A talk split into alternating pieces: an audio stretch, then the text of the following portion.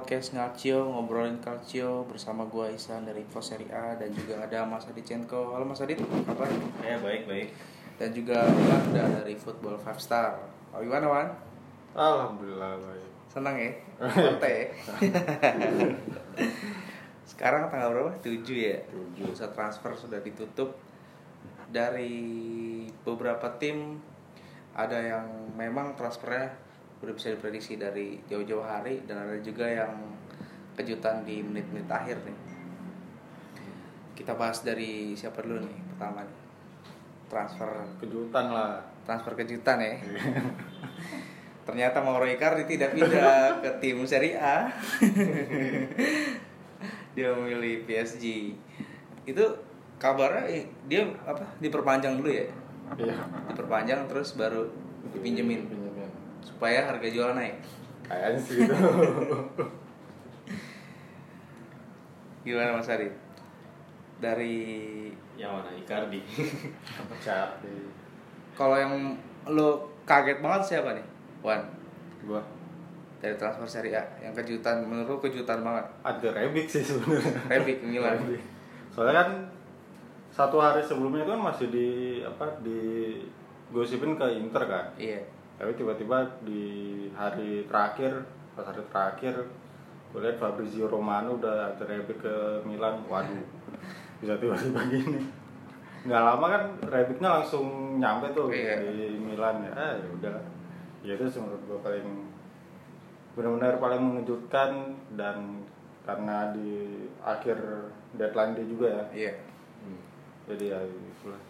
menurut Mas Adit siapa nih ke- kejutan Kejutan gue bilang sih Nainggolan ke Cagliari sih. Tuh, dan ada dua, satu lagi Lasisione ke Genoa, iya. Itu dua yang paling nggak pernah diprediksi sebelumnya. Tapi tiba-tiba tanpa banyak inilah tanpa banyak rumor segala macam Toto udah yang udah sampai. ya? Iya, Ajax. Lasisione yang Ajax. yang golin lawan Madrid iya itu nggak nggak ini nggak sama sekali nggak diduga Iya itu paling dan Ajax kehilangan banyak itunya juga ya main andalannya juga ya. Ya banyak. Itu buat mereka itu kayak musim muter siklus lagi. Biasa. Iya. Kembali ke Fitri. Ya Frankie De Jong, Deli sama Lasisione juga udah nggak ada. Tinggal tinggal Van de Beek doang paling yang masih masih di situ. Tapi gue buat gue sih kejutan Mkhitaryan sih Roma. Tarian. ya itu juga. Kalau Roma kayaknya semuanya kejutan. Tarian, Chris Smalling tuh. Di Ya, bola kali ini Ini kalau kali ini lagi itu kan absurd banget. ya ke- kejutannya lebih ke arah situ Iya. buat apa gitu ya kemarin kita bahas masalah Roma sebenarnya di lini belakang kan mas ya ya yang didatengin malah Malah- gelandang lagi padahal gelandang udah aman banget Roma Iya dan tadinya kan rumornya kalau kalau nggak Smalling kan Lovren. Kalau Hmm. Lovren masih lebih masuk akal lah gitu ya. Ini Toto Smalling ya. Nggak Terus- juga ya. Kemarin ada yang nonton ini kan apa liputannya si Fabrizio Romano Yoi. Iya, itu keren sih. Iya, iya. Iya kan? Cara dia, cara dia dapetin Gokil, info itu gokil sih. Setiap agen disamperin sama Hmm. dia itu gila sih totalitas banget gitu. Bahkan di Marzio sendiri di mus di bursa transfer kali ini ada beberapa yang Yang apa? Iya, ada yang miss. Yang si Laksalt ke Atalanta kan. Iya Ternyata Atalanta. ke Torino terus siapa lagi tuh yang kemarin? Bahkan dia si Di Marzio kabarin Neymar mau itu kan deals ke Barca. Iya kan? Iya terus sama Korea bilang Iya Korea juga. Nah, Kalau Korea sendiri sih kayaknya emang Milannya sih yang gocek dia. si Romano keren tuh yang dia dapat info Korea. Dia bilang kan Atletico minta 50. Iya. Milan negonya 35, maksimal 40. Ini nggak mungkin kata si Romano gitu kan.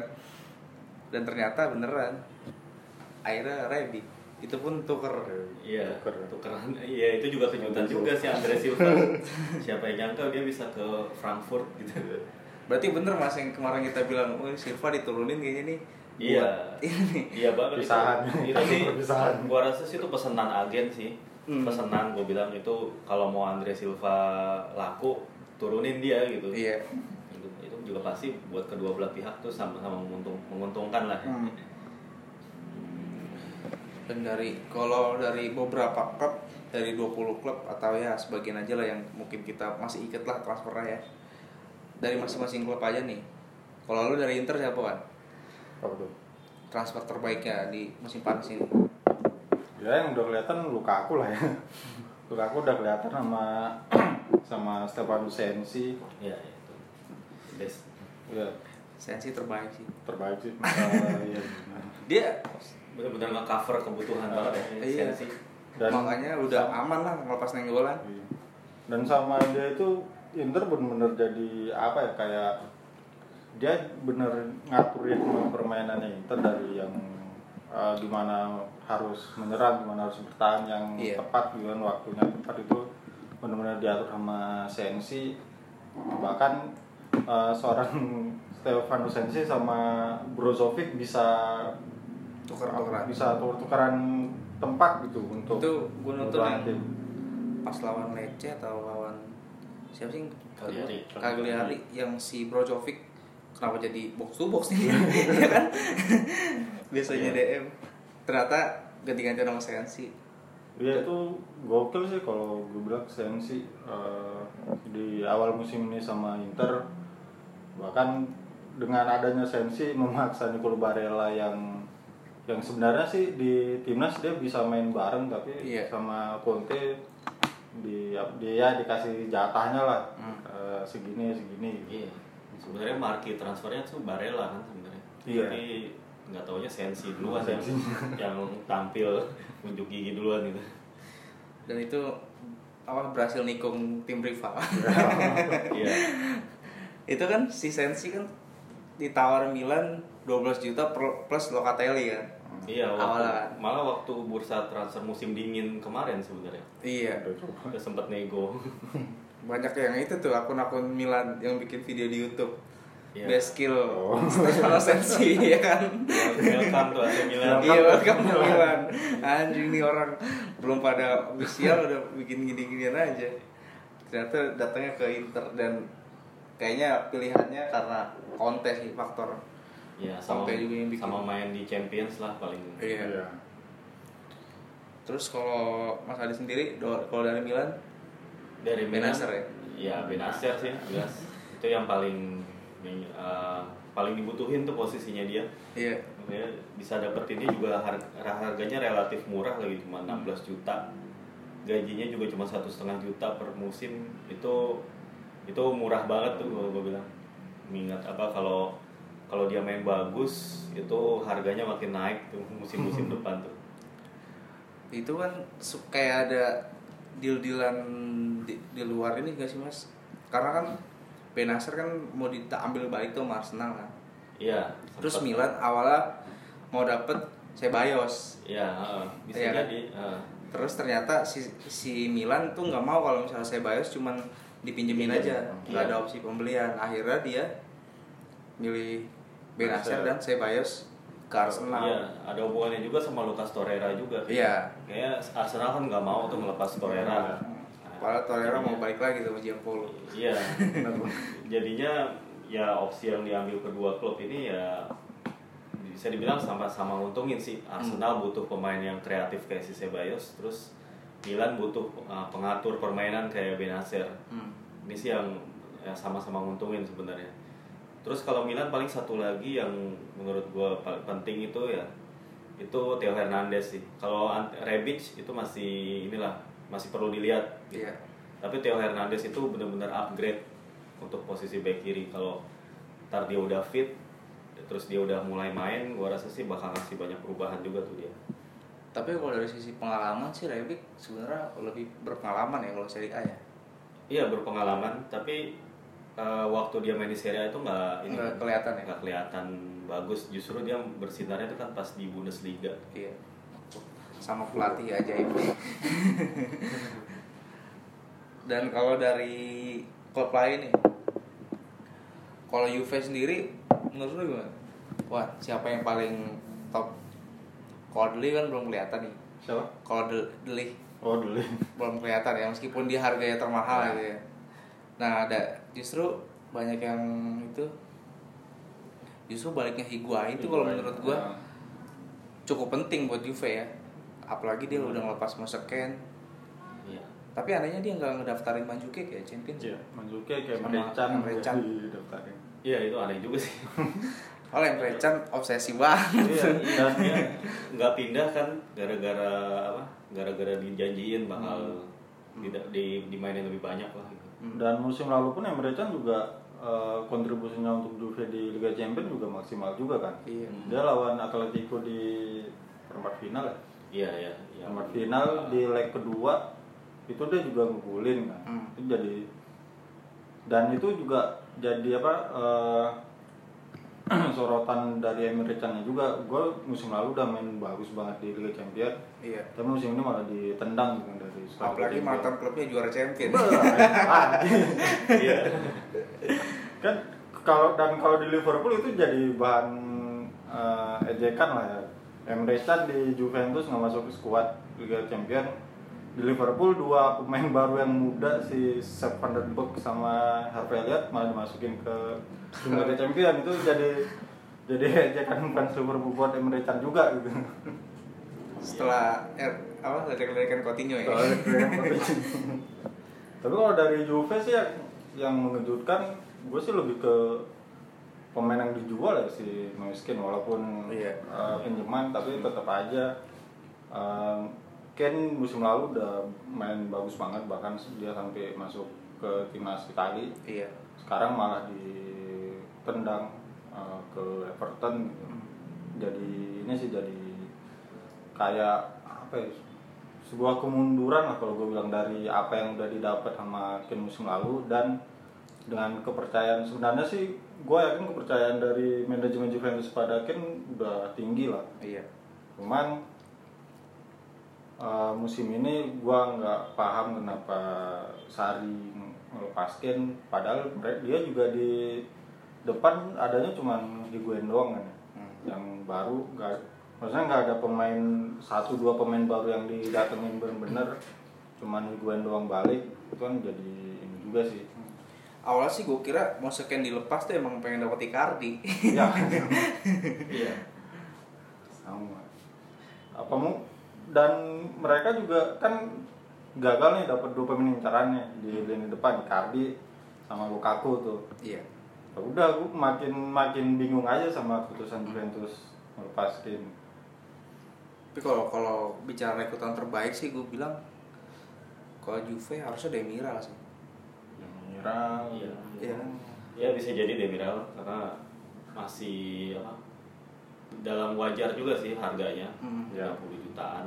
Potensinya gede dan apalagi kalau melihat Kiel ini cedera nih, cedera ACL itu menurut gue bulan ya iya itu bisa bahaya juga kalau ngandelin The Leaf yang belum yang belum apa belum stabil yang belum bisa beradaptasi banget gitu lalu kemudian Bonucci juga kan angin-anginan Hmm. gua rasa sih eh, Demiral tuh bisa jadi pemain ini sih pemain yang penting juga kalau emang bisa dia si Sari percaya ya untuk masang terus tapi kalau melihat pergerakan Juve transfer Juve sejauh ini gue bisa bilang apa nggak ada yang terlalu impresif sih ya maksudnya Iya. secara umum gitu Hmm. malah ya itu itu dia yang tadi Wanda bilang kayak ngejual Moise Hmm. Itu juga apa ya terus juga berlarut-larutnya situasi tentang Paulo Dybala itu juga Iya. nambah bikin bingung juga gitu. Sebenarnya ini klub maunya gimana Mau sih apa? gitu kan. Dan Terus- seperti kita bahas juga mas apa Juve itu susah banget ngelepas pemain-pemain yang udah berumur lah ya kan? Iya kayak Cuadrado ya kan masih situ. Kedira Ya, Kedira. ah Kedira iya.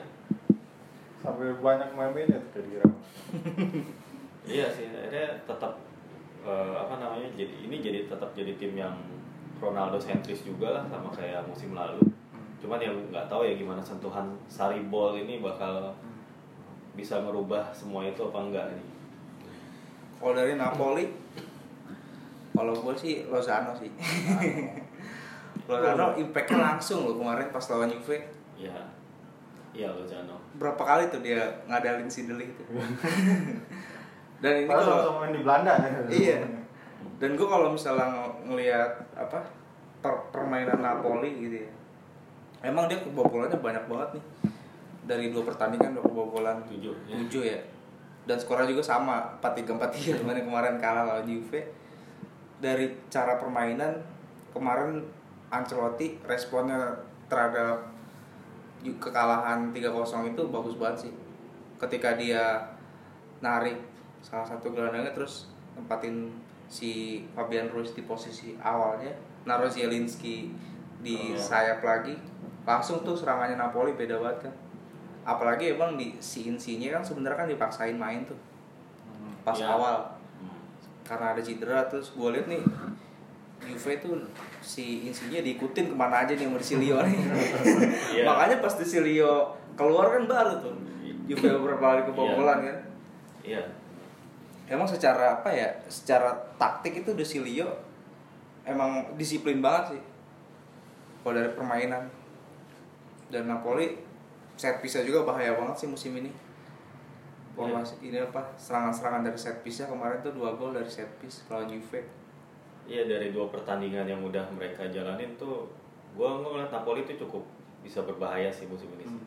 Tadinya gue pikir ah eh, paling sama-sama aja kayak musim lalu, tapi ternyata kedatangan seorang Irving Lozano ini ngasih kayak nambah inilah nambah tenaga lah gitu Iya. di serangannya Napoli gitu yang mungkin terlalu yang personelnya itu itu itu aja dalam tiga musim terakhir gitu ya udah kayaknya udah waktunya untuk ganti. Nah ini Penyegaran. datangnya Lozano ini penyegaran banget dan itu kebukti ya. Tadi ya impactnya langsung dan bisa jadi buat ke depan ya Napoli ini udah siap nih apalagi eh, gua rasa sih di Liga Champions Napoli juga harusnya lebih jauh lah Iya. melangkahnya dari musim lalu dan eh, apa ya kemarin di waktu lawan Juve jelas itu kalau bukan faktor Koulibaly itu sih itu harusnya pertandingan imbang lah. Cuman ya itu nunjukin ya skor akhir nggak nggak nunjuk nggak nunjukin Napoli itu inferior ya. Tapi itu emang mereka tuh udah kelihatan lah progresnya apalagi ini yang musim keduanya Ancelotti kan. Rasa sih Napoli bisa bahaya juga nih musim ini. Dan gak banyak lah tim yang bisa ngebalikin Juve kalau iya kalau tiga tiga kosong. Kosong dan tiga sama. Kalau gue sih dari Napoli yang bikin agak kaget si Kostas Manolas ya. Kan Iya, dia di Manolas. didatengin diharapkan bisa jadi duet uh, sehati lah sama Koulibaly tapi uh, Manolas datang malah pertahanannya Napoli malah jadi rapuh banget kan sampai di bobol tujuh penyakitnya sebenarnya sama mas ya. Iya. Manolas sama Koulibaly ini kalau udah maju wah. Udah lupa sama iya. yang di belakang. Gua harus golin kayaknya kayak gitu. Iya. kalau mereka berdua tuh. Nah kemarin itu ya karena gue ngerti padahal di pertandingan pertama lawan Fiorentina tuh Zielinski dipasang double pivot sama Alan tuh nggak banget lah ya masa kita, ba- kita Iya. udah bahas ya si Alan ini suka sering kelihatan kerja sendiri tapi kemarin awal-awal dipasang bareng lagi dan itu kelihatan banget sih pas ketika Koulibaly atau Manolas maju si Alan tuh kerja sendirian buat nge-backup Iya, ya. nah, gitu. Makanya babak kedua si Ancelotti kan masukin Elmas sama narik mundur Fabian Ruiz baru mulai aman. Iya lebih balance gitu main. Hmm. Itu dari Napoli dan dia datengin ternyata voucher yang didatangkan adalah Llorente. Iya. Tapi yang menarik juga dia artinya sekarang tim-tim Italia terutama tim-tim yang tim-tim papan atasnya ya, Hmm. udah nggak lagi mentingin pertahanan banget gitu. Udah ya. udah mulai apa? Udah nyerang mainnya sekarang. Ah. Udah nggak defensive minded lagi itu udah udah berubah gitu. Makanya terbukti kan 65 gol dari dua Giornata. Iya itu makanya itu tim-tim gede itu rata-rata udah Hmm. main sepak bola yang apa proaktif, yang banyak apa banyak gol Hmm. gitu. Jadinya sebenarnya bukan defense-nya yang yang jelek juga tapi karena emang ya itunya juga ya apa apa namanya filosofinya itu udah mulai kayak bergeser udah nggak lagi yang main bertahan gitu. Mereka udah sadar harus ngikutin Hmm. perkembangan taktik. Dan itu terbukti juga di timnasnya. Iya. Iya. Beda. udah nomor kayaknya. Terus kalau Atalanta menurut lu siapa Wan? rekrutan terbaiknya musim ini?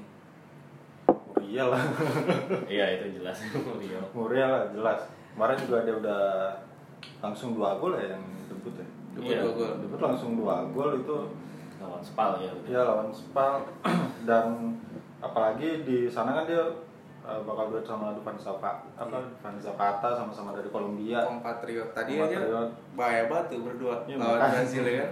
Muriel dua gol ya ya kemarin ya Eh, apa enggak ya ini dua sama kan skornya Dua sama. Muriel penalti satu. dan uh, menurut gue sih kedatangan Muriel ini bisa jadi pelengkapnya Zapata di apa Zapata di eh di Iya. Dufan Zapata kan ya Zapata. di depan karena kan Muriel bisa lebih mobile ya ke Iya. Ke apa ke kanan ke kiri bisa lebih mobile jadi eh, diharapkan juga sih bisa meringankan bebannya Papu Gomez di tengah gue rasa sih eh, Muriel ya walaupun di belakang mereka kehilangan Martin Skartel yang eh, tiba-tiba menghilang tanpa kabar gitu. Tapi aneh ya. Sekarang tuh aneh banget. ya. makanya Putus Iya. kontrak tiba-tiba. Itu kayak gitu Iya. ada enggak Mas ya?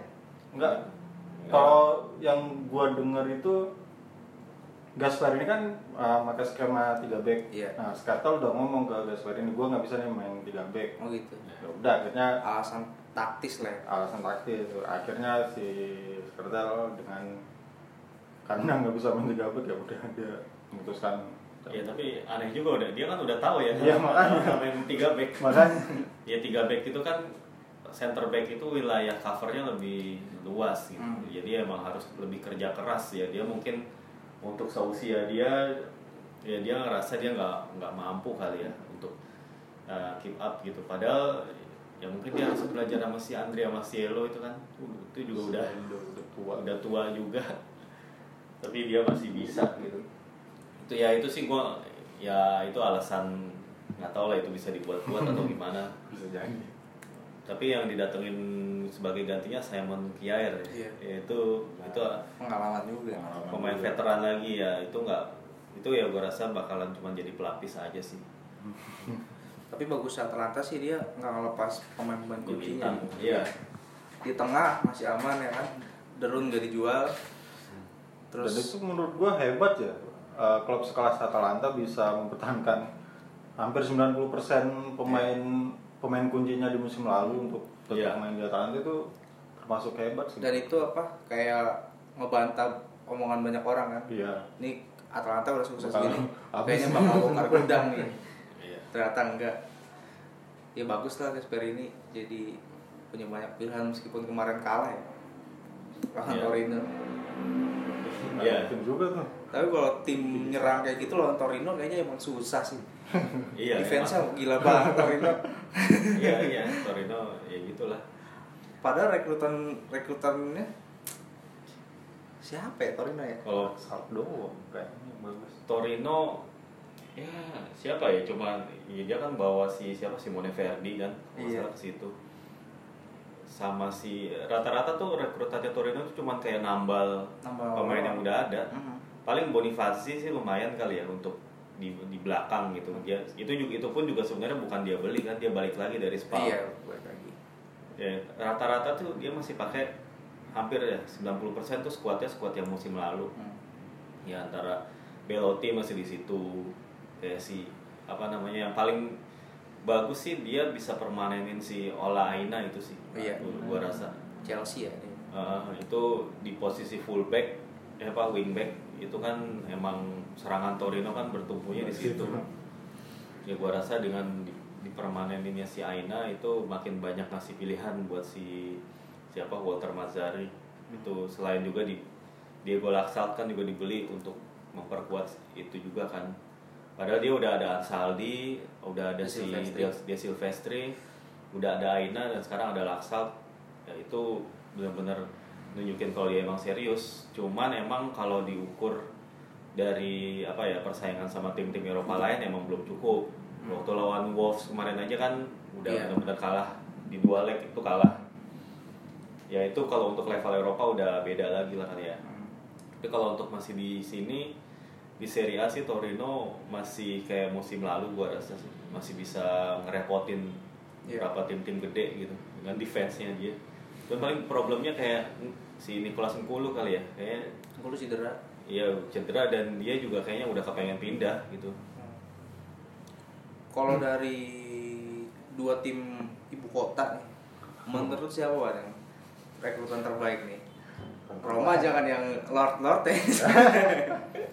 Enggak lah, Roma palingan eh, Spinazzola kali kali ya. Cuman gue kayaknya kemarin dia waktu lawan Lazio nggak main nih, Enggak. Spinazzola. cedera kalau salah masih Karena kan Kolarov posisi yang harus Oh. diganti. Susah juga. Roma udah ganti pelatih, ganti apa direktur. Kayaknya kebiasaan musim sebelumnya masih diulang sama AS Roma musim ini dengan datangin pemain yang kalau menurut gua nggak apa nggak tepat sasaran lah. Iya.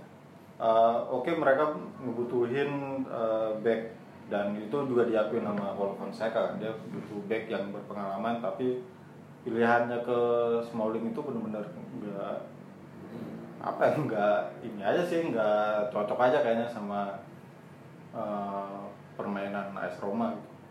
Dan di di depan juga Milan kok eh Kovic Savic Nikola Kalinic juga Iya. jadi tanda tanya kan dia dua musim terakhir nggak bisa ngapa-ngapain dia di AC Milan juga nggak ngapa-ngapain dia lagi apa lagi gitu kan terus tiba-tiba AS Roma datang eh, memberi tawaran menggiurkan untuk si siapa?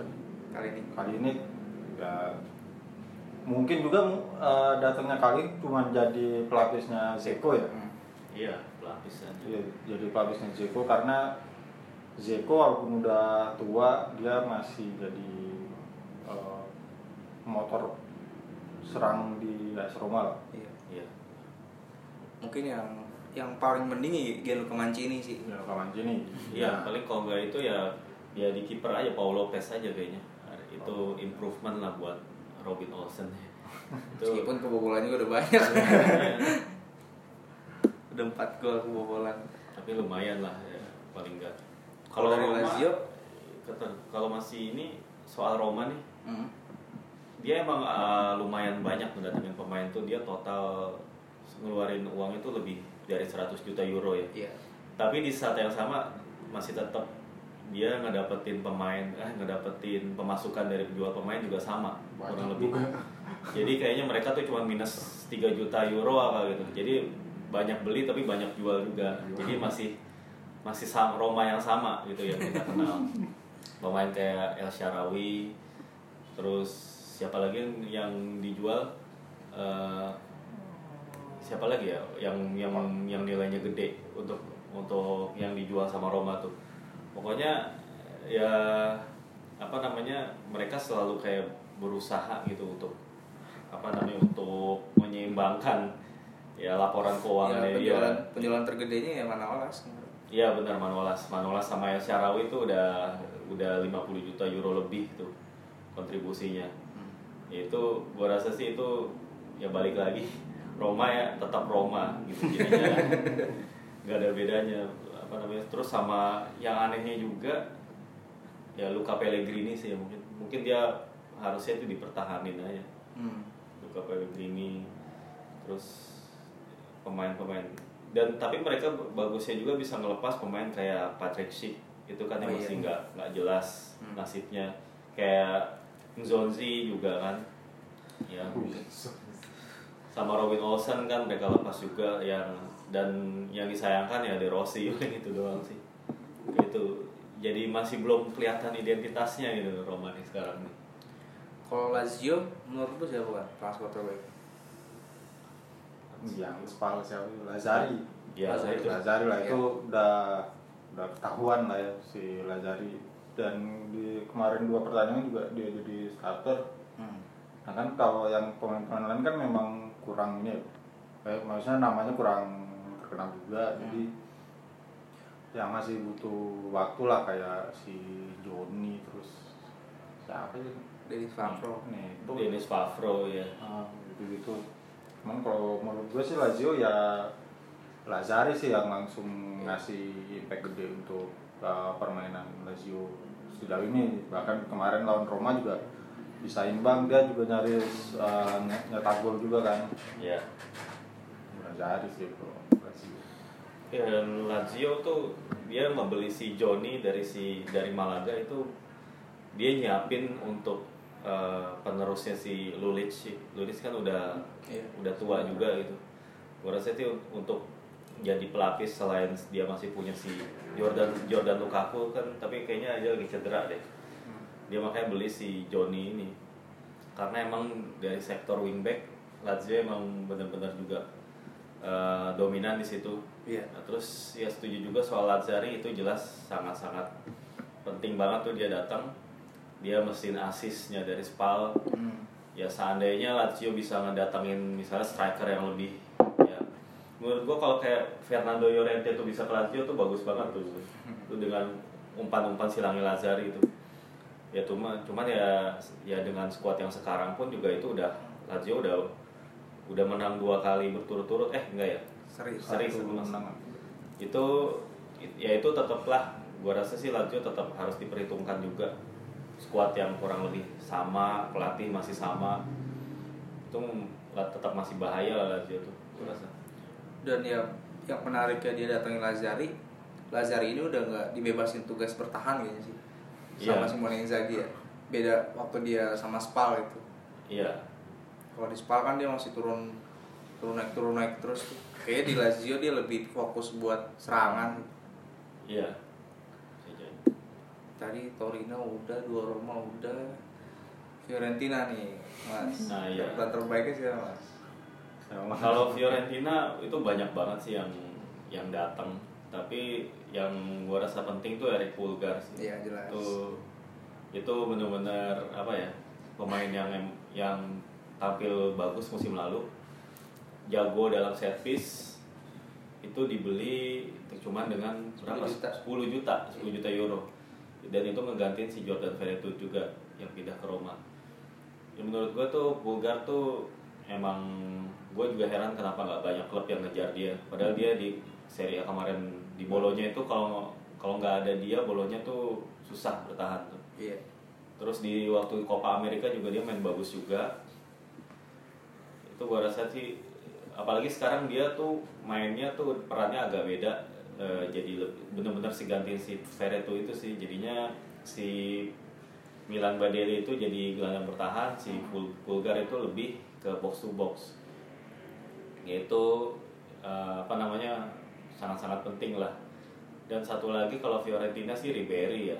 Iya. tapi walaupun mungkin impactnya belum nggak nggak bakalan terlalu kelihatan tapi kalau dari sisi pengalaman itu pasti bisa berguna lah untuk pemain-pemain muda dan yang penting juga mereka bisa mempertahankan si Milenkovic itu yang Sama back, sama Kiesa ya paling itu sih paling ya kalau Fiorentina cuman sayangnya mereka dua pertandingan awal malah malah ini ya, malah kalah gue nggak ngerti itu tuh Montella Banyak yang bilang tuh Fiorentina yang sekarang tuh layak sebenarnya pelatih yang lebih baik. Iya. Karena materinya gila sih. Iya udah gitu Rata presidennya juga presidennya Iya. juga ambisius gitu Presiden ambisius dan ya udah terbukti di bursa transfer dan banyak pemain ya mas ya. Iya. Walaupun uh, beberapa di antaranya kan udah udah berumur kayak Ribery, Boateng sama Saceres Iya. itu tapi kayaknya itu memang jadi cara Fiorentina untuk uh, jangka pendeknya dulu nih untuk uh, musim ini biar ya seenggaknya jangan kayak musim lalu lah berjuang di Iya. degradasi gitu kan. Kalau dibilang apa soal yang pemain terbaik transfer terbaik Fiorentina sih sepakat sih sama Pulgar ya? Mas Adit si Pulgar itu yang jadi terbaik lah sejauh ini dan satu lagi yang bikin gua penasaran nanti sih si Bobby Duncan Oh iya, Udah Liverpool iya. ya. anak Liverpool itu Katanya ini Aguero. iya sepupu sepupunya Gerrard yang tiba-tiba dengan usia yang masih itu juga setahun udah berani ke Itali itu sih patut ditunggu sih gimana nanti uh, Bobby Duncan di apa di Fiorentina apalagi kan pesaing di lini depan berkurang nih si Simeone udah cabut ke Cagliari Iya. nanti Iya. kita lihat lah karena di Fiorentina sekarang cuman tinggal Cyril Teru ya di lini depan Iya sama si Vlahovic itu paling masih muda. ya itu Oh, inilah mungkin bisa jadi eh, apa batu loncatan untuk kedudukan musim ini dan Montella sebenarnya emang senang nurunin pemain muda pemain muda Hmm. Ya semoga aja Montella bisa mengulangi capaian jadi era pertama yang latih Fiorentina Iya. yang menang lawan Inter lawan coba lagi sama yang lawan Juventus kan Lawan Juve Iya, ya, lawan yang Juve. Juve siapa? ya? Rossi Iya, Rossi ya? Iya, iya itu sih. itu cuadrado tuh bintangnya dari Cuadrado itu Iya. terus Fiorentina Parma nih gue sih Parma paling suka Kulusevski sih dari dari Atlanta kalau Mas Adit siapa? Rekrutan Parma. Ya Parma sih ini ya lumayan aktif juga sebenarnya dia di bursa transfer sekarang. kayak neracanya udah mulai ini masih bang Iya pelan-pelan gitu kayaknya. Hmm. dan tapi gue bilang yang paling apa paling bisa apa ngasih pengaruh gede itu Darmian juga sih kayaknya. Itu transfer yang itu juga agak-agak aneh karena terlalu murah ya ada yang bilang ini settingan katanya itu kabar ada campur tangan Inter Iya, bisa jadi. Eh, ini ya, ya emang Inter bakalan ngambil Darmian itu musim depan gitu. Tapi ya ini ibaratnya ini deh pakai duit lu dulu deh Parma gitu. Ntar gue beli musim depan gitu. cuma Transfer lebih gede. berapa ya setengah juta ya Iya dan kalau nggak tukar lagi sama ini siapa back muda Inter yang kemarin di Parma Bastoni. ah Bastoni iya tapi bingungnya M- MU-nya kenapa mau juga ya. Itu yang agak heran sih. Apakah ntar ada bagian apa eh, apa namanya ya Inter bakal ngasih eh, tra- transfer fee ke MU juga itu juga nggak tahu juga ntar kalau misalnya emang Inter jadi beli Darmian tapi itu yang mengingat Parma itu uh, kemarin ditinggal sama Bastoni juga lini belakangnya pasti terganggu gua rasa dengan hadirnya Darmian itu bisa ya lumayan inilah mengamankan lini belakang. Sama paling di dia permanenin si Inglese kan ya? Iya. Roberto Inglese. Itu gua rasa sih itu juga penting juga buat Parma supaya si Gervinho itu nggak yang nggak terlalu yang kerja sendiri lah. Cuman emang ketergantungan Parma sama Gervinho itu terlalu gede masih tetap kalau misalnya Gervinho absen itu pasti susah lah buat Parma buat apa namanya buat bisa menangin poin gitu. Paling itu doang yang mereka butuh. Mereka belum dapat banyak apa belum dapat pemain-pemain yang nyerang yang bisa ngasih perbedaan gitu. Tapi ya dengan ada Da- Darmian sih lumayan. Kalau lu siapa Kan? di Parma? Karamo lah. Oh iya Karamo ya. Karamo lah nanti eh ya dia kan aja walaupun cuma pinjaman ya. Hmm. cuman pinjaman tapi gue yakin sih Karamo di Inter bisa bisa membuktikan diri apalagi pemain-pemain pinjaman Inter ke Parma kan terbukti ini ya. Iya. Gitu ya. Di Marco. Marco. Iya Bastoni dulu Adriano gitu kan.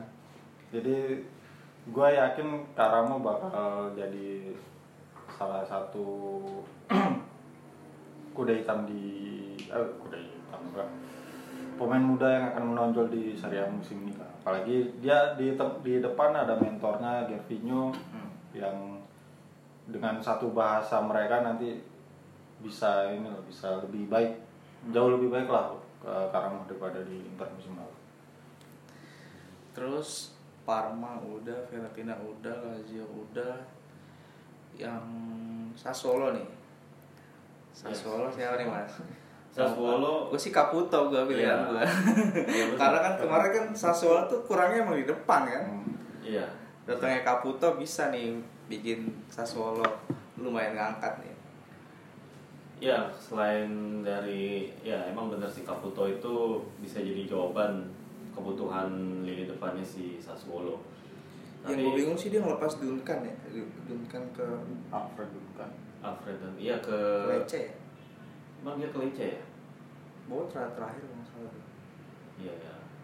Tapi eh, Sassuolo itu apa namanya di tengahnya itu banyak lumayan banyak revolusi juga sih ya Sensi kan pindah itu sampai dia ngedatengin dua pemain sih salah satu salah satunya tuh Traore Traore yang Empoli iya, Empoli. itu gua rasa tuh dia juga bisa jadi kejutan Hmm. selain juga si Pedro Obiang itu kan juga penyegaran juga buat yang biasanya mainin si Manjanelli yang udah sen, eh, udah senior banget ya. terus apa namanya eh, mereka juga ngelepas Boateng tapi mereka ngedapetin ya tadi si Caputo gua rasa sih itu lumayan bagus juga pergerakannya sama yang disayangkan juga ngelepas si dua bek kanan ya, si Lirola sama Ajapong itu kan apa namanya eh, sekarang jadi bek kanannya gue juga nggak tahu tuh siapa yang di yang dipasang sebagai bek kanan. Paling si Jeremy Toljan yang dari dari Dortmund. Iya. sama siapa lagi? Si ah, kiri kes sih bukan bek kanan. Ya sama yang disayangkan juga ngelepas si dua bek kanan ya, si Lirola sama Ajapong. Itu kan apa namanya eh, sekarang jadi bek kanannya gue juga nggak tahu tuh siapa yang di yang dipasang sebagai bek kanan. Paling si Jeremy Toljan yang dari dari Dortmund. Iya. sama siapa lagi? Si ah, kiri kes sih bukan bek kanan ya paling di situ aja yang sekarang di lini back sayap lah gitu yang masih agak kurang tapi kalau dengan ya tadi dengan gelandang yang udah si Obiang sama si Traore sih menurut gue tuh udah lumayan perkembangan juga Kalau siapa? Tasola, Pak. Toljan ya gue ya. Eh, dia musim lalu di Dortmund lumayan dapat eh, jam terbang yang banyak. itu jadi inilah jadi salah satu apa obat kepergian dari De- Demiral di lini belakang lah. Walaupun eh, posisinya agak beda tapi eh, Toljan bisa jadi apa ditempatkan center back juga. Beberapa pertandingan di Dortmund dia sempat diduetin juga tuh di sama apa siapa sih ininya Dortmund? Eh, back tengahnya lupa gue namanya. Dia beberapa kali sempat eh, duet di eh, back tengah di Dortmund dan datangnya Toljan juga jadi ini sih kalau menurut gue ya. Jadi apa kejutan juga. Karena di Jerman Toljan eh, namanya cukup ini ya cukup ya lumayan Iya. dianggap ini ya berbakat ya. Dianggap berbakat dianggap eh, rising, rising star tapi yang dapat malah Sassuolo gitu kan. Jadi ini juga jadi apa eh, bisa jadi pelucut juga. Sassuolo bisa eh, merangkak naik sama Tolja Kalau Genoa ya nih, Pinamonti lah ya. namun bilang iya udah golin juga golin ke gawang Roma Pak sama lah Sesone lah ya. iya sebenarnya Nah, kalau menurut gue Genoa ini adalah salah satu tim yang menurut gue pergerakan transfernya terbaik Hmm. lah musim ini. Selain dari Inter kalau gue bilang ya, Genoa itu uh, bisa jadi itu ba- banyak banget perkembangannya. Selain tadi ya si Shone sama si Pinamonti mereka juga kayak mendatangin beberapa eh, kayak si siapa? Saponara terus si mempermanenin si Radu Hmm. dari Inter dan kemudian juga ada uh, Lord Zapata itu jadi- itu jadi trio back ini loh sama Cristian Romero sama si siapa namanya? Si back kirinya tuh Crisito itu itu itu ini ya uh, trio trio back yang bisa jadi ini tuh kuda hitam juga tuh tapi yang utama sih si Shone sama Pinamonti emang tuh penting banget tuh dan terbukti kemarin mereka bisa nahan Roma bisa ngalahin Fiorentina itu Hmm. itu boleh jadi mereka uh, kuda hitam juga lah musim ini Dan hari ini dia ulang tahun yang ke 126. Ya. Salah satu klub tertua di Tertua. Genoa Cricket Football Club. lebih tua dari Sampdoria berarti ya lebih tua Terus dia apa? Datengin pemain Inggris ya waktu itu. pemain Inggris Uh, Pemain Inggris apa pemain? Pokoknya emang dia kan kultural tuh dekat ya sama Inggris ya. Ah emang. Ih, lambangnya ada ini ya, Inggris. ya emang atasnya ada bendera Inggris ya Genoa. Makanya dulu tuh ini apa? Perseteruan sama Sampdoria kan banyak supporter Sampdoria yang bilang apa Sampdoria ini lebih Itali daripada Genoa ya kan. meskipun itu tim merger Iya. seperti hal Tira Tirakabo Tirakabo versi Itali Merger Sampdoria kan ya Sampdoria Sampdoria yang banyak Mm, berapa itu kan buat- gabung sama dia buat ini nandingin hegemoni si Genoa Genoa yang terlalu Inggris Iya benar. Padahal Genoa waktu awal-awal Serie A dia salah satu yang paling sukses ya. Iya. Terus sampai berapa musim beruntun sebelum Benito Mussolini menyerang iya. Tapi abis itu Genoa udah nggak nggak ke mana-mana lagi. terus Cagliari nih mas kalau lu Cagliari siapa? Simeone Simeone datang uh, di waktu yang tepat karena Leonardo Pavoletti Cedera. cedera Oh iya benar. tujuh bulan juga gitu sama Kacil ini satu ini klinik ya lah, Hah? satu klinik. rumah sakit sama kayak ini cuman beda kelas beda kelas. Itu BPJS satu atau sudah satu bukan satu dana pribadi Iya. asuransinya beda Iya. Hmm. tapi satu bentar alians Cuman kayak Cagliari itu jadi klub paling dibenci sekarang. Iya. sayangnya. gara-gara karena supporteran masalah yang Iya, gitu, iya, itu iya. aja gitu Padahal secara, secara squad mereka bagus gitu kan. Eh, musim lalu juga mereka termasuk yang mengejutkan juga gitu. Hmm. Awal-awal paling dikira wah calon degradasi tapi ternyata bisa nempatin peringkat ke berapa 12 sama pokoknya lumayan lah gitu. lumayan Dan Pavoletti juga jadi tajam lagi. Barella juga bagus kan eh, artinya dia bersinar di Cagliari dan pemain-pemain kayak Joao Pedro, Dario Serna itu kan juga bagus gitu kayak Cranyo. Artinya mereka juga berperan gitu ya. Pemain-pemain muda Italia juga banyak bersinar dari situ. Termasuk Luca Pellegrini juga ya. Cuman ya itulah kayak insiden rasisme yang kayak nggak digubris terus sama FIGC dan bahkan oleh beberapa kelompok supporter juga dianggap sebagai hal yang wajar ya. Ah, ya itu, Panon, ntar goblok tuh. ya itu aneh lah ibaratnya emang berarti emang mereka tuh ya secara keseluruhan semua pihaknya juga kayak nggak nggak serius untuk merangin rasisme yang ada malah yang dipentingin kayak yang piracy lah kayak yang apa ya Iya. yang hal-hal yang justru nggak gara-gara versi itu tuh streaming susah tuh kampret iya, iya jadi bikin susah kita nonton juga Iya. Waduh. terus kalau sedikit nyinggung Cagliari ini kan ini kan satu tim di pulau sendirian nih Iya. Ma- makanya kan apa ya perilaku fansnya tuh emang ngehe-ngehe ya Nah, sendiri lah ya. iya kalau Tak sendiri bisa dari bisa ya kota-kota lainnya.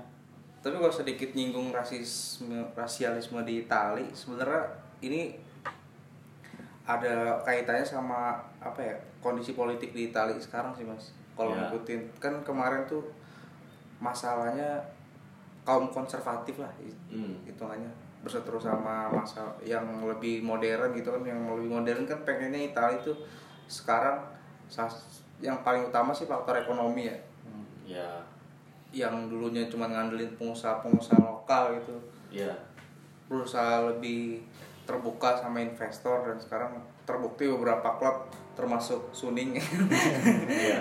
bisa ngebangkitin tim-tim Italia gitu kan dan tapi di di politiknya Italia sendiri kaum konservatif ini masih lumayan berkuasa ya bahkan kemarin yang pemilu terakhir tuh kan agak chaos kan Ya, uh, Si- yang sempat perdana menterinya mundurin diri ya. Conte? Iya, siapa sih namanya tuh? Uh, yang emang sih kalau ini ada hubungannya juga lah kalau Hmm. uh, situasi politik sama so- apa namanya sosiokulturnya di Italia itu emang secara historis juga kan nggak nggak terlalu ramah sama imigran iya sama orang-orang asing Hmm. jadi emang eh, mereka tuh emang bangsa yang terlalu terlalu bangga sih gitu ya Iya. sama sejarahnya Masa lalu. Iya gitu. Jadinya ya agak-agak sulit untuk ngasih atau nerima perubahan gitu. Hmm. beda halnya misalnya dibandingin sama Prancis atau Jerman yang terlalu terbuka gitu ya. Itali ya semangat semangat kayak gitu yang terlalu kanan. Bahkan sekarang yang apa namanya yang juga lagi hangat itu kan soal Brexit di Inggris. Itu kan juga nggak lepas dari pengaruh-pengaruh sayap kanan lah yang ibaratnya mereka sih pembedaannya gini ya kalau kalau gue pernah baca kan globalisasi ini kan sebenarnya nih Hmm. mereka tuh men- kayak menolak globalisasi globalisasi itu nggak ternyata pas udah dijalanin bertahun-tahun tuh nggak menguntungkan buat mereka gitu Hmm. akhirnya ya mendingan ya balik lagi megang sendiri aja gitu kalau kalau belajar dari kasusnya Brexit itu kan mereka ngerasa oh nah mereka negara superior gitu kan nggak nggak butuh bergabung dalam satu Uni Eropa akhirnya ya mereka ya udah milih mendingan Brexit aja gitu Hmm.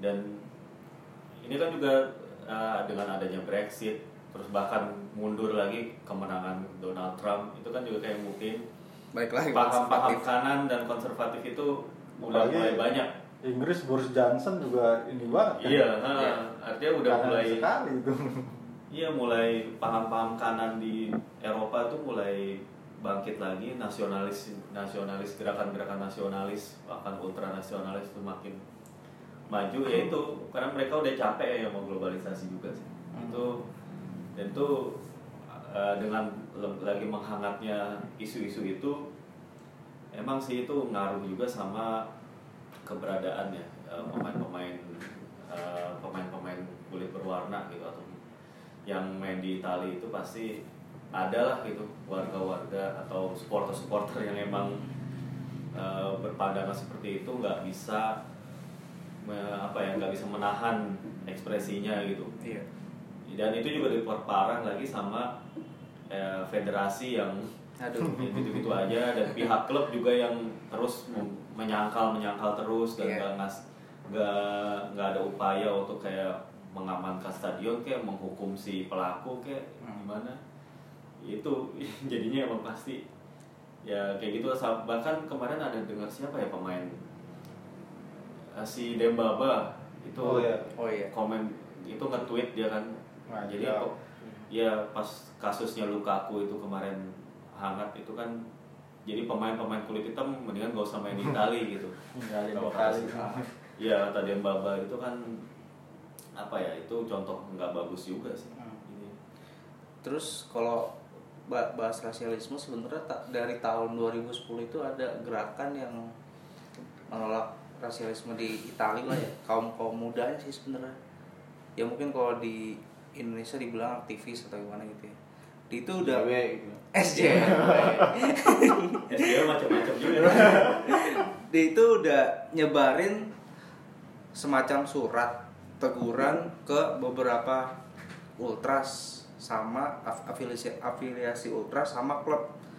Itu nggak ada yang respon loh dari 2010 Iya. yang yang waktu itu klub seri yang waktu itu di seri A yang respon itu cuma Sampdoria terus Hellas Verona atau siapa gitu gue lupa Siena kalau salah satunya. Dan sampai klub-klub seri C seri B pun nggak mau gitu. Iya menganggap Iya.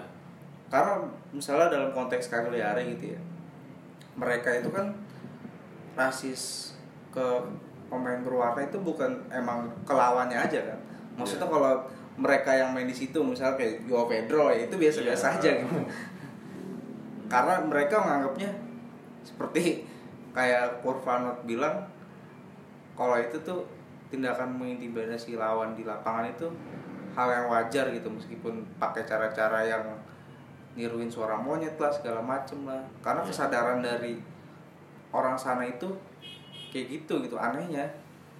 Dari rivalitas rivalitas di luar lapangan dan di dalam lapangan tuh masih ke keseluruhan gitu.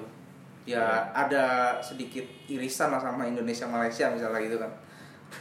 Maksud gue kalau misalnya di Italia itu kesadarannya tuh bukan cuman federasi dari dari tifosinya pun dan juga klubnya sendiri sekarang kan teknologi kan udah maju banget ya. Hmm. maksudnya untuk mendeteksi pelaku lah. Contoh waktu Juve Torino yang ada ultras yang ini pesawat terbang kan. Oh yang ngeledekin itu tragedi apa? Iya. Superga. Itu kan kedetek kan? Iya. Orangnya tuh kedetek kan. Ya apalagi ini maksudnya kalau misalnya niru-niru suara monyet gitu ini tribun mana gitu kan? Sebenarnya Iya. kan ketahuan kan? Iya dari kelompok mana itu Iya. tahu tapi ya udah klub cuman stop rasisme. Cuman sekedar gitu doang gitu. Malah si Allegri waktu si Mosek yang kena itu kan dia udah bilang kan ini sebenarnya masalah rasisme ini orang Italia itu sebenarnya sanggup. Masalahnya mau atau enggak gitu. Iya. ya itu susahnya di situ sih. Udah balik lagi ke pusat transfer ya. Itu udah ribet lah kalau udah masalah itu kalau urusan tifosi tadi Cagliari udah terus Sampdoria mas Eh, Sampdoria. Ini Sampdoria kayaknya transfernya lagi menurun ya Iya, itu apa namanya? hmm, Justru gue bilang Sampdoria tim yang paling apa paling nggak bagus penggerak pergerakan transfernya. Ya si Anderson sama si Dennis Praet dijual itu nggak nggak ada pengganti yang sepadan yang dibeli. Ya. Dan itu yang seperti yang kita juga pernah bahas itu alasannya karena soal Ferrero dia Ferrero itu kan kayak masih gimana sih dia entah entah mau mau apa enggak enggak gitu untuk ngejual. Itu tipikal pengusaha Itali banget itu tuh. kayak Iya. gitu tuh. Udah bangkrut masih so gengsi ya kan? Tiba-tiba kita baca breaking news. Misalnya Ferrero udah apa negosiasi udah di tahap lanjut. Ya tiba-tiba besok udah nggak kedengeran lagi gitu. Terus yang lucunya sosok mau nyelamatin Palermo. Iya. Nggak itu nggak jelas banget tuh asli. Paling pemain yang dibeli pun juga nggak ada yang kedengeran apa ya yang bisa langsung ngangkat tim gitu. Ya, ya emang transfernya Sampdoria sih emang bagus-bagus ya cuma ya musim ini tuh benar-benar nggak nggak kelihatan banget nggak bergigi banget lah. Mereka kan bisa ngedatengin pemain kayak Skriniar dulu kan yang tiba-tiba apa yang nggak tahu siapa tiba-tiba jadi bagus gitu. Musim ini gue nggak nggak bisa ngelihat itu siapa ya yang bisa apa namanya bisa ngebangkitin langsung Eh, kalau di tengah itu lagi-lagi masih harus ngandelin kayak si Yanto atau si siapa namanya Kak Linetti atau si Ronaldo Vieira atau Ekdal itu masih sama gitu dan di lini depan juga masih masih Quagliarella juga dan gua rasa sih yang gua khawatirin sih Quagliarella ya nggak nggak bisa bikin gol sebanyak musim lalu nih dengan Di Francesco. Iya dengan tim yang sekarang nih. Kalau ya siapa ya paling yang bisa sedikit lah dari di antara di antara apa ya nama-nama yang nggak meyakinkan tuh paling si Murilo doang deh. Mantan bek Inter itu paling yang jadi dari Valencia ya? Iya paling dia lah itu yang bisa paling nggak bisa eh, bisa sedikit memperbaiki keadaan gitu kalau bisa dibilang. Kalau lu gimana Wan? Sampdoria Wan? Sama sih gue juga bingung ya Sampdoria kenapa? Padahal pelatihnya di Francesco juga nggak buruk-buruk banget lah ya. Hmm. iya. Tapi mungkin memang faktornya faktor eh, apa keuangan klub yang bukan keuangan juga ya maksudnya manajemen klubnya yang eh, mulai rada-rada nggak jelas. Si Ferrero tiba-tiba eh, apa yang waktu itu mau beli Palermo lah terus sekarang eh, Gianluca Vialli kata udah jadi presiden lah tiba-tiba jadi begitu itu mungkin faktor itu sih yang bikin Sampdoria jadi yang kayak sekarang kita lihat di Hmm. di dua pertandingan kan sampai dibobol empat ya Sassuolo iya Iya. sama Sassuolo ya Ah. Iya itu kan eh, sangat memalukan lah untuk klub sekolah Sampdoria yang punya sejarah panjang di Liga Italia dan musim ini dilatih sama di Francesco bisa kayak gitu sih. Padahal dari transfernya bisa apa ada Murillo ada dan masih ada pemain-pemain kayak Ekdal masih ada Hmm. itu jadi ini sih tanda tanya besar yang terjadi di Sampdoria sekarang. kalau dari Udinese siapa? Udinese Udinese mah cuma sama-sama nggak jelasnya juga sih Udinese sebenarnya. ambil dari Watford gitu gitu gitu. Iya. ya itu muter kan- segitu doang muter. Iya, dan- kan dari Granada. Udah nggak serius lah kayak untuk manajemen itu udah nggak ada eh, udah apa namanya ngedatengin pemain kayak dulu dulu lagi gitu. Paling yang bisa ngasih eh, pengaruh langsung si Rodrigo Becao itu kan. Iya betul yang langsung bikin gol ke gawang Milan kan backnya ya? debut. Iya, terus ya kalau menurut gue tuh transfer yang bagus juga musim lalu kan si Bekau itu udah main di Eropa di CSKA Moskow dia Iya. juga jadi pemain inti di situ. Dan banyak juga eh, apa appearance-nya udah banyak gitu. Dan terbukti dia sama si Samir sama si William Tross Ekong itu langsung jadi trio back yang diandelin sama Igor Tudor. Paling di situ doang sama positifnya dia bisa pertahanin si De Paul yaitu ibaratnya pergerakan yang paling penting lah dari Udinese. Ya, sisanya masih ngandelin pemain-pemain lama kayak Fofana si siapa? Mandragora ya, gue rasa sih nggak nggak banyak perubahan dari Udinese. Gitu. Lu siapa? Indonesia. Bekau sih. Dia ya tadi udah apa lawan Milan langsung golin di debut gitu kan.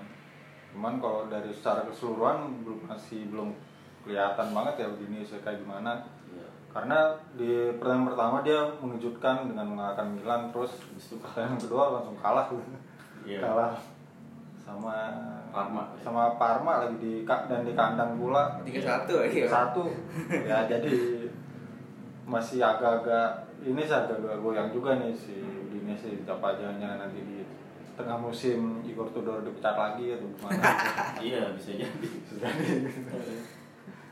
agak nggak jelas udah dua musim terakhir Udinese memang nggak jelas sih Iya. Padahal sempet jadi tim kuda hitam juga masuk Champions. iya Terus udah nggak ada sosok kayak di Natale lagi sih kayaknya.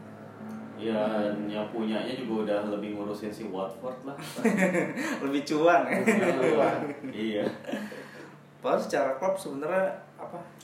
Sejarahnya ya. Iya. Ya, paling tua juga kan sebenarnya Tahu ntar tengah musim gue idolin lagi balik iya ujung-ujungnya gue idolin Iya, lagi sebagai penyelamat di beberapa era Itu udah kayak Ranieri-nya Roma. iya iya Terus Spal. Spal prima donna musim lalu nih Spal. Spal di Francesco gua. Wah, dari. Sassuolo.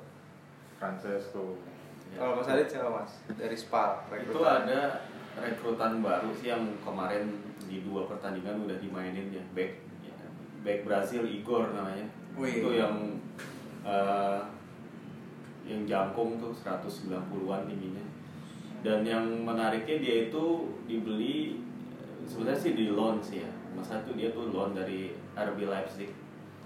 Dan dia itu awalnya awal karirnya itu juga di dari Red Bull Brazil. Jadi dia tuh produknya Red Bull. Jadi dari Red Brazil Bull nama klubnya mas? iya emang Red Red Bull Brazil salah namanya. Emang namanya itu. Red Bull ada depannya ada Red Bull ya RB aja RB. RB ya terus kan pakai nama kota ya. dia dia pindah ke dia kalau nggak salah tuh pindah ke Red Bull Salzburg juga. Terus akhirnya ke Red Bull itu ya. Red Bull. Iya, emang dia jadi jadi pro, bener-bener produknya Red Bull lah ini ya. Artinya kan kalau produknya produk dari timnya Red Bull itu kan pasti punya kualitas yang bagus lah ya. Pemain-pemain jebolan sana tuh udah masih muda. Nah si Igor ini juga masih muda nih, masih 21 tahun kalau nggak salah. Siapa tahu tuh. gantiin Bonifazi lah ya. Iya, siapa tahu dia tuh jadi kayak pemain kejutannya nih. Gue bilang di antara uh, pergerakan Spal yang agak-agak mengecewakan ya. Dia ngejual si Lazari dan belum bisa dapetin penggantinya. Terus siapa lagi? Uh, Bonifazi juga yang nggak nggak biasa dipertahanin. Dan sayangnya juga mereka uh, si Muhammad Fares itu cedera, cedera panjang juga ACL kalau nggak salah. Padahal tuh duet Oh iya, Fares Fares. sama si Lazari itu wingbacknya tuh bahaya banget tuh musim lalu tuh. Hmm. Si petanya tuh bisa banyak dapat assist dari dua pemain itu. Ya paling ya di antara itu ya emang si Igor kalau gue bilang yang mungkin jadi kejutan. Kalau lu siapa Wan? Spal.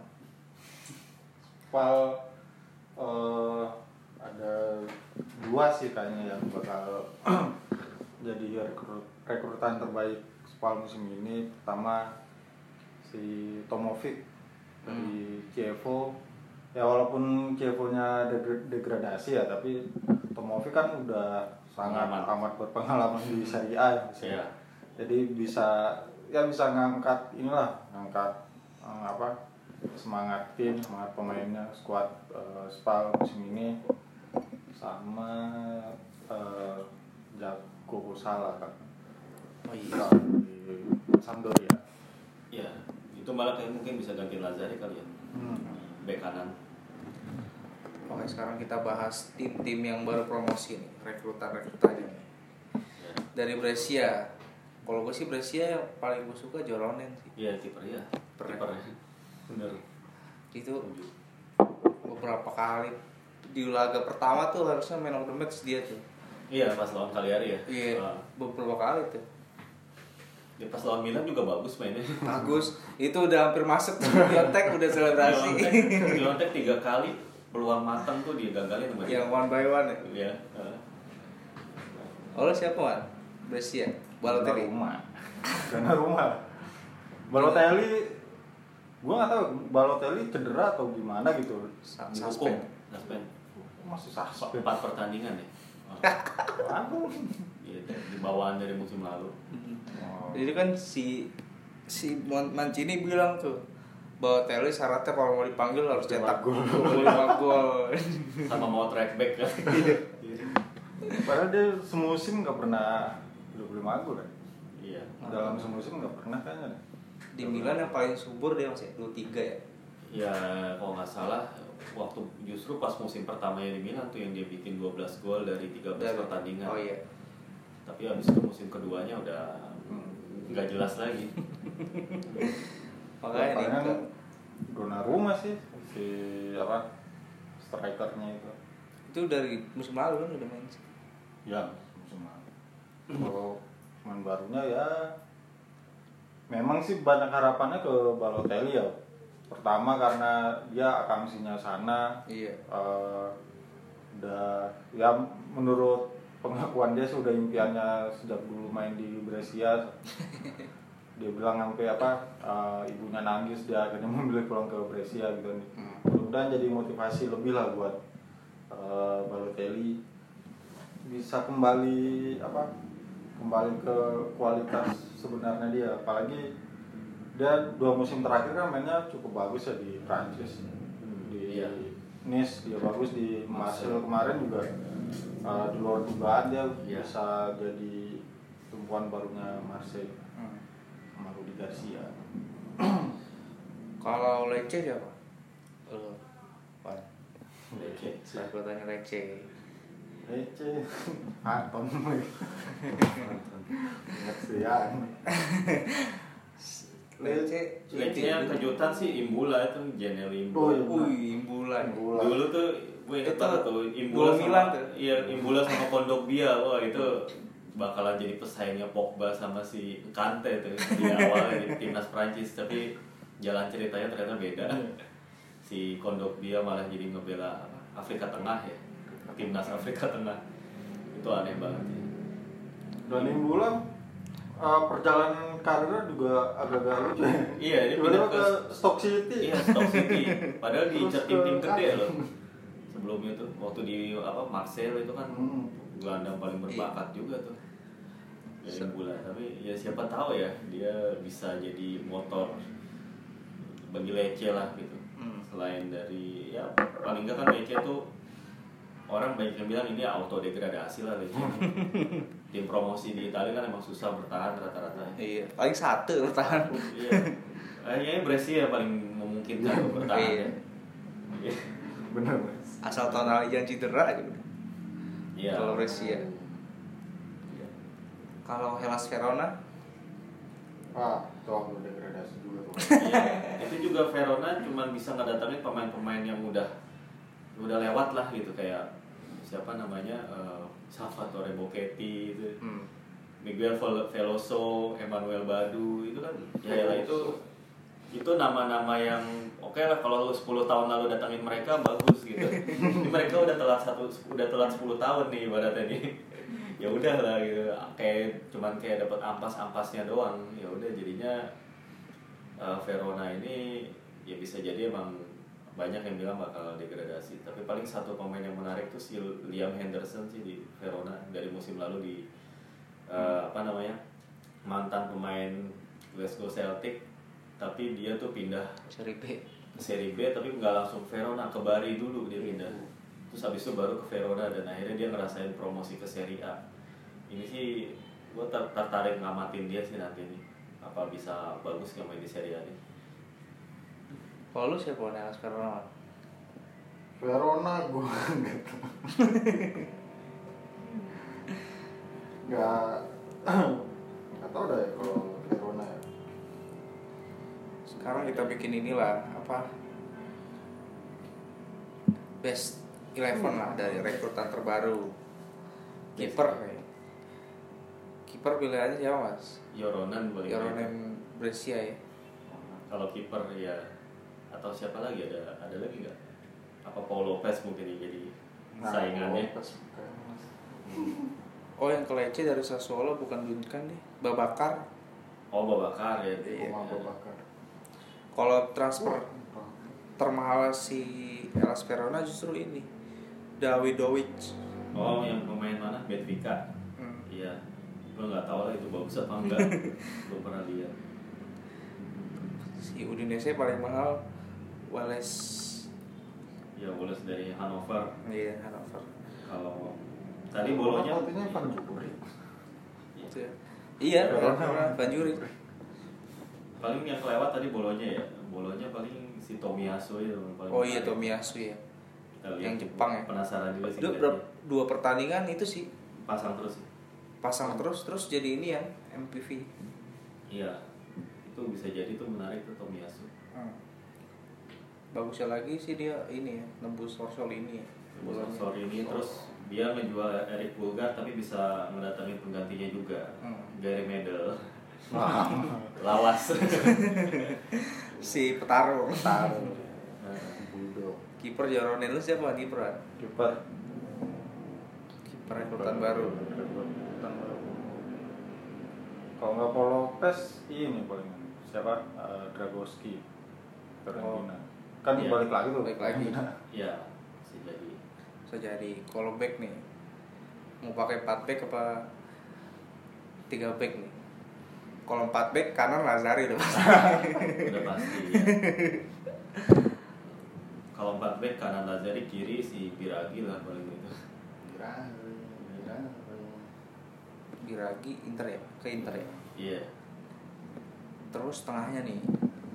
Dua nih. tengah Si. Enggak ini tengah. back back tengah back tengah. Oh, back tengah. Godin Manolas.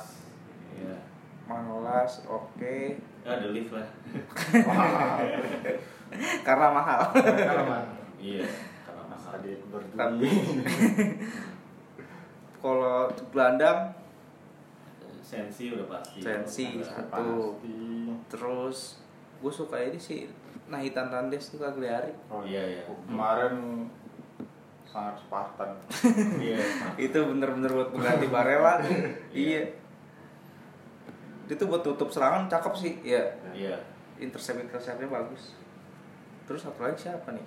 satu lagi Gelandang kalau tengahnya si Shona si Benacer. Benacer iya itu Nasir. Berarti 4 3 3 depan. Kanan Lozano gua. Oh, iya Terus lu siapa lu? Ah, Lukaku depan. pasti Lukaku Eh, Satu lagi satu lagi Siapa paling antara Muriel ataupun si ya, atau Rebic belum kelihatan sih Muriel palingnya yang ini kalau siapa lagi ya kayaknya nggak apa apa Alexis Sanchez nggak? oh, Sanchez belum Belum tahu nih. tahu. Apakah bisa segarang waktu di Nese? iya diharapkan itu. Oke, mungkin transfer cukup kali ya. Itu aja kali ya iya dari bursa transfer musim ini. Ya, ya berharap sih Serie A lebih seru lagi sih dari nama-nama yang didatangkan. Karena yang cukup punya nama seperti Ribery, Deli, terus si siapa tadi? Lasse Sone yang udah lumayan mateng yang punya nama Alexis Sanchez ya kan? Iya Lukaku. Sih dan menariknya banyak pemain Premier League yang Ke pindah ke Serie A iya ya Darmian balik lagi ya itu sih dari sumbangan-sumbangan Manchester United. iya banyak kan Iya. Inter loh. Sari A musim ini. Itu Iya. disubsidi loh Sanchez gajinya. Sanchez, Lukaku, terus Darmian. Smalling. Smalling. Ada empat pemain Manchester United yang balik apa yang pindah ke Serie A musim ini. Seorang Sanchez rela dipotong setengah gaji ke Inter Iya. Itu beneran masih disubsidi ya? Iya. Oh nggak salah ada berapa sih porsinya? MU tetap porsinya lebih gede. Ah, Hmm. Sepertiga dua per tiga apa nggak salah. Segitunya pengen itu pengen Yang pengen seru sih. pemain Pa- padahal si si pemainnya lebih seneng lah ya ke Inter Iya. maksudnya yang main Champions ya. iya apalagi kan MU nya nggak masuk kan iya. masuk Liga Champion ya udah sekalipun Sanchez kemarin musim lalu nggak apa nggak main ya Hmm. Oh, sekali Iya. Dan kalau menurut datanya transfer market nih eh, malah total pemain yang dibeli sama klub-klub Italia itu mencapai 1 miliar euro. Itu total transfer transfer biaya transfer yang dikeluarin ya Iya. untuk baik lokal maupun asing. Terus pemain yang dikeluarin, pemain yang pergi itu pendapatannya 850-an. Jadi kayak ada sebenarnya klub-klub Italia itu ngeluarin Lebih secara balance ya lebih lebih banyak ngebeli daripada ngejual, lebih mahal. Artinya mereka tuh kayak berani lah le- lebih berani lagi ngedatangin pemain-pemain yang punya nama gitu. Hmm. Ya itu bisa jadi sih itu pertanda kompetisi Serie A emang mulai bangkit lagi gitu ya. Hmm. Artinya dari sisi klubnya juga dia ada ada kemauan untuk kayak beli banyak pemain yang punya reputasi internasional gitu ya. Artinya Serie A apa secara apa namanya komersil, secara brand juga lebih menarik gitu kompetisinya. Ya, cuman ya itu tadi problem uh, rasisme yang Hmm. terus kayak apa ya yang kecil-kecil juga deh kayak kualitas siaran gitu Hmm. itu yang mesti di Tapi kalau dari grafis kayaknya lebih bagus sih. grafis musim ya. ini ya. ya nggak cuman kayak ngeluarin itu skor doang ya Iya. Kalau kayak soalnya kalau bandingin kayak nonton La Liga gitu itu ada statistiknya loh kadang-kadang tuh di bawahnya singkat tuh misalnya si siapa tuh udah ada Iya. pemain ini udah bikin dua berapa clearance gitu Hmm. Itu lumayan juga Sekarang udah atau mulai tuh. atau line up-nya aja lah Iya. kalau line up kan kalau menonton Bundesliga atau Premier League kan ada pemainnya yang apa namanya yang pakai apa yang pakai paling nggak kayak pakai gift gitu yang Hmm. yang gerak gitu. Oh. Kalau Serie A tuh kan cuma kayak nama doang, Uh, Iya. ngebosenin gitu. Baik dari situ sih. Kan sekarang di saya nggak ada ini lagi apa? Yang kalau tendangan bebas ada yang untuk bulat-bulat gitu. Iya, yang hitam-hitam. iya. Udah nggak ada lagi itu. Udah, pakai ini aja cuma pakai spray doang wasitnya. Iya. Tapi yang bagusnya sekarang akun Serie A udah ada bahasa Inggrisnya. Iya, walaupun terlambat ya, udah- udahlah ya lumayan ya. Itu langsung gua follow tuh pas dari apa masih san apa update di, itu, di Hmm. Twitter langsung gua follow walaupun sampai sekarang gua belum tweetnya dia apaan. Iya. Cuma translate aja sih. Yang si begonya sih akun Serie A bahasa Italianya nggak promote. Jadi tuh karena followers yang nanya Eh. baru dibalas. Ini official nih. Oh yes. Oh, yes. kan lucu ya kalau misalnya dia nggak ngumumin ya. Apalagi belum centang biru kan ya. Awal-awal belum Belum, biru. belum. Cuman Iya. aku nggak tahu. Baru berapa? Dan kalau di medsos eh, Serie A memang ketinggalan jauh sih kalau Iya. misalnya gue jurnalis eh, butuh foto hasil pertandingan review apa gitu gue nggak pernah dapat itu dari Akun. akunnya Serie A nggak pernah dapat sedangkan kalau di kompetisi lain kayak La Liga Premier League Bundesliga Hmm. itu pasti ada kalau di Serie A ya jangankan foto ya maksudnya live score juga nggak ada mereka Iya. cuman jadwal pertandingan sama hasil pertandingan sama klasemen udah gitu doang Itu yang nama agak Serie A ya. Serie A underscore N itu ya.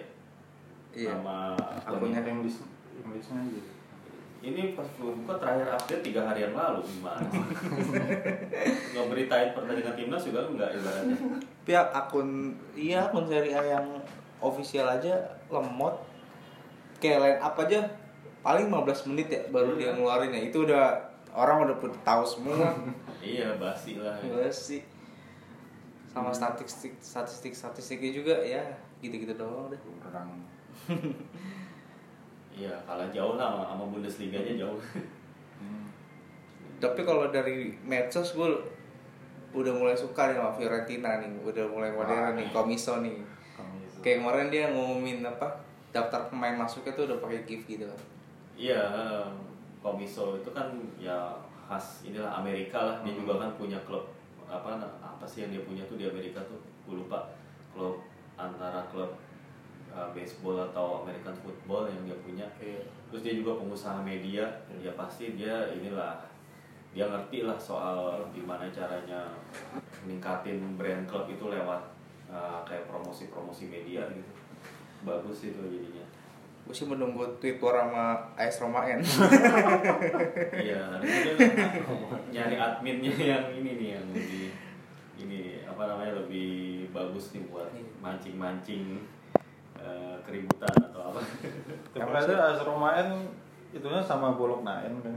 Iya paling bolanya kan banter. mulai mulai ini ya Ah. mulai apa twitternya mulai mulai rame. Oh iya heeh. bolonya jadi ya bisa ngimbangin inilah Romaen lah. sama Inter ya Inter bahasa Inggris. Jarang Inter bahasa Inggris. Inter bahasa Inggris? sempet tweet yang masalah transfer ya kan? masalah transfer sama eh, apa undian Liga Champion iya Iya. kemarin doang tuh yang agak agak usilnya tuh ke Dortmund ya kalau nggak salah Eh, Oke deh, cukup itu aja kali ya untuk episode kali ini ya. Thank you nih Mas Adit. oke Terima kasih juga Wanda. oke sama-sama Minggu depan baru mulai lagi seri A. Ini break nih. Kalau timnas gimana nih? apa timnas Italia Hmm. Episode besok aja kali ya bahasnya. iya iya boleh Oke.